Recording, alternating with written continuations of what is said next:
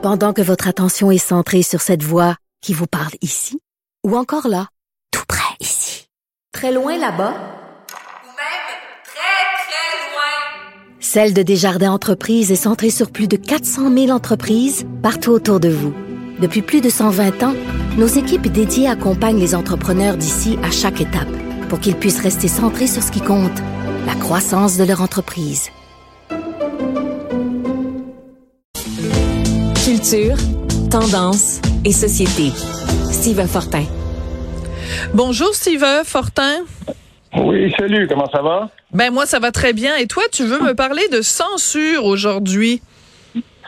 Oui, euh, parce que c'est quelque chose qui est comme un peu latent, puis euh, j'ai remarqué au cours des dernières semaines, mais particulièrement cette semaine-ci, euh, que ça, ça, croisait beaucoup mes lectures, ça croisait beaucoup mon fil d'actualité. et que ce soit dans tous les domaines, là, mais je, je, voyais que c'était souvent là.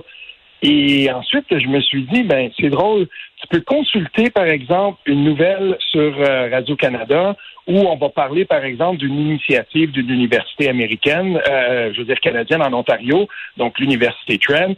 Euh, on parle de l'héritage de Samuel de Champlain. Je me mets à lire ça. Je dis bon, ben ok, il y avait un buste dans le, hall central de cette université-là, un buste de Samuel de Champlain, et j'apprends en lisant ça que ça fait un an qu'on discute dans cette université-là de la pertinence de quoi faire avec l'héritage de Samuel de Champlain.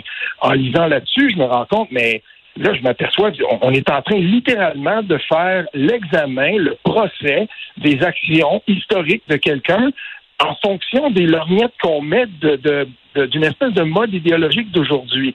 Ça m'accroche, puis je me dis, mais c'est, j'ai beaucoup, beaucoup de difficultés avec ça au final, ce qu'on décide là-bas, c'est que euh, il y a dans cette université-là, il y a un campus qui porte le nom Champlain en l'honneur de, de, Samuel de Champlain.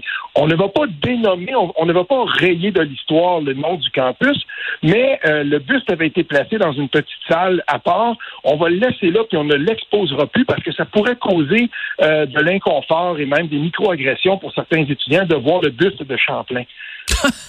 des micro-agressions. Être micro-agressé ah par un buste. Oui, tout à fait, parce ah, que euh, il a, dans l'histoire, il a été, euh, il a été méchant avec les Premières Nations. Quiconque euh, a lu un peu l'histoire saura que c'est beaucoup plus nuancé que ça. Quand on, quand on lit l'histoire et quand on daigne s'informer à partir de ce qui se passait et des, des, des rapports sociaux qui existaient à ce moment-là. Passons, c'est pas grave. Ensuite, je me, là, je continue à lire, mais c'est pas juste là c'est l'université, par exemple, Ryerson, c'est à l'université Dundas, et là, les, noms de rues et tout ça. Puis en Ontario, on est en train de faire une énorme réingénierie à partir des noms de gens, McDonald, on sait, Sir Johnny McDonald. Et dans bien des cas, on a raison de s'interroger. Mais si on commence à passer au peigne fin de l'histoire, tout ce qui s'est passé dans les centaines d'années qui nous ont précédés, à partir de l'orniette de mode idéologique d'aujourd'hui, on va dénommer, on va rayer de l'histoire à peu près toutes les rues que l'on connaît. Des fois peut-être euh, à raison, d'autres fois peut-être à tort, mais c'est une pente glissante. Ce qui m'amène à une autre discussion que j'avais et où un prof euh, que je connais, je nommerai pas ici parce que c'est, quelqu'un que je respecte, mais quand même, on me, on me proposait la, chose suivante que j'ai trouvé absolument, mais euh, pour moi, c'est épeurant. Et si on renommait certains des ouvrages qui causent des torts aujourd'hui, bien sûr, on en vient à Pierre Vallière. On n'est pas obligé de l'appeler comme ça, le livre. On pourrait changer les titres, mais je me suis dit, c'est pas possible de penser comme ça.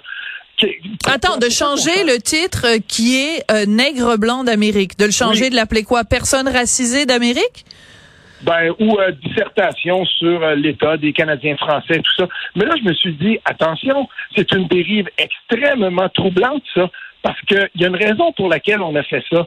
Et ensuite, ben, je me disais, je suis allé relire, par exemple, euh, Michel euh, Lalonde, quand on lit Speak White, puis qu'elle parle de ce qui se passe, par exemple, à l'ombre, euh, de, dans nos empires, et certainement pour les Canadiens français de l'époque, il y avait une raison, il y a un contexte historique. Et là, je me dis, ben, faut le lire. Il faut lire le livre, il faut lire l'exposé qui est fait par Pierre Vallière pour se rendre compte à quel point maintenant, la façon qu'on a d'aborder des œuvres qui ont été écrites dans le passé, dans ce cas-ci, dans un passé pas trop lointain du tout, ben si on, on, on, pose toujours un regard là-dessus à partir des lorgnettes qu'on a maintenant euh, et des modes idéologiques du moment, ben on, s'avance sur des dérives qui nous amènent souvent à la censure. Ouais. Mais c'est pas que pour ça.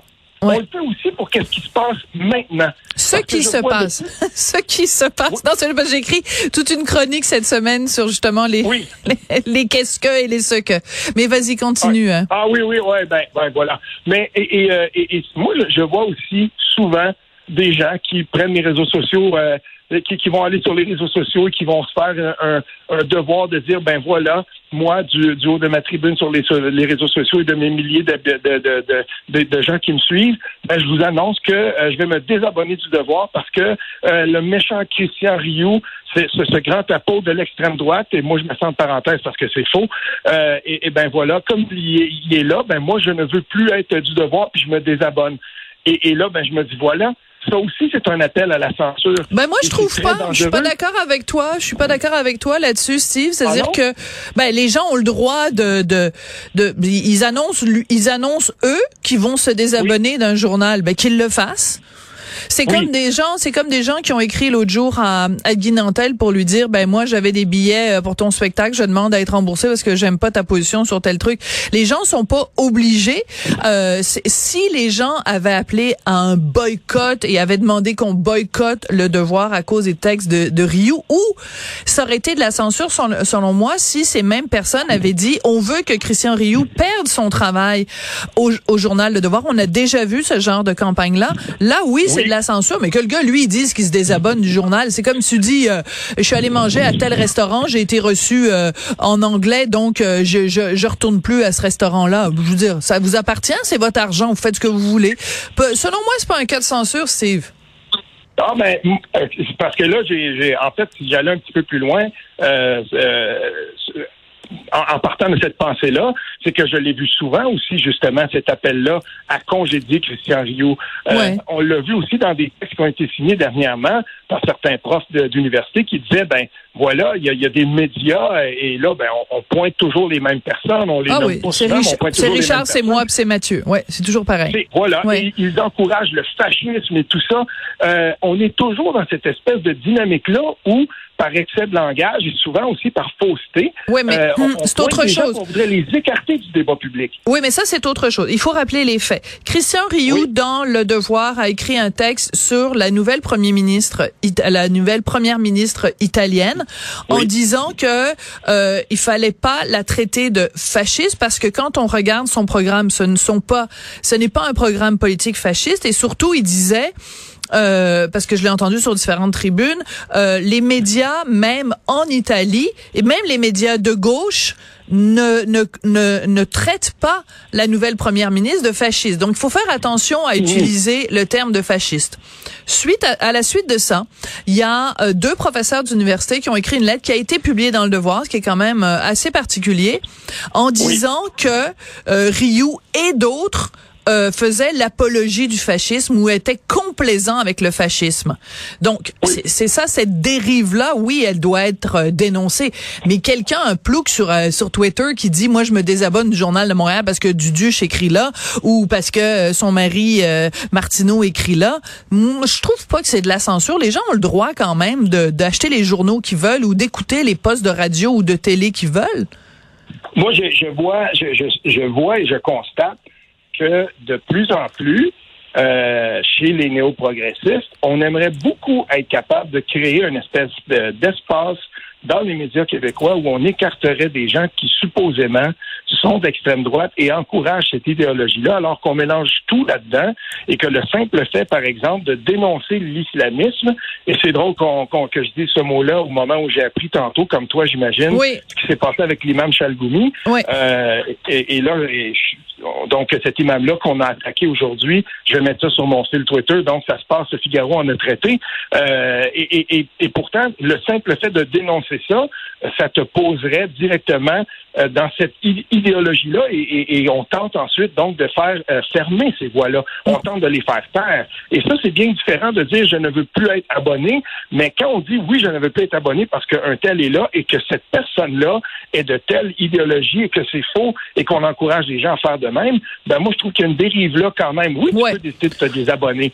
Euh, moi, j'ai vu Mais- des gens aussi qui disaient, moi, je suis plus capable de lire Émilie Nicolas, puis le devoir et tout ça. Ça, je comprends ça. On n'est pas dans la même dans la même lignée. Mais il y a des appels à faire taire. Et ça, je trouve que c'est très dangereux. Oui, mais la différence, c'est que l'imam Chalgoumi, euh, donc c'est un Oui. imam très progressiste euh, en France Oui. qui, au moment des attentats de Charlie Hebdo, avait dit je suis Charlie et euh, ben, il est depuis ce temps-là, il est sous protection policière et aujourd'hui il y a un homme euh, qui s'est présenté avec un couteau à la mosquée qui a cri- crié devinez quoi Allahu Akbar, hein, c'est vraiment vraiment Oui. surprenant. Et donc tentative d'assassinat contre cet imam. Heureusement, vu qu'il est sous protection policière, euh, les policiers ont immobilisé euh, l'individu en question. Mais donc c'est le prix qu'on paye aujourd'hui en France pour dire je suis Charlie, c'est que on risque de mourir euh, assassiné. On l'a vu de Et toute façon avec Paty. Salman Rushdie.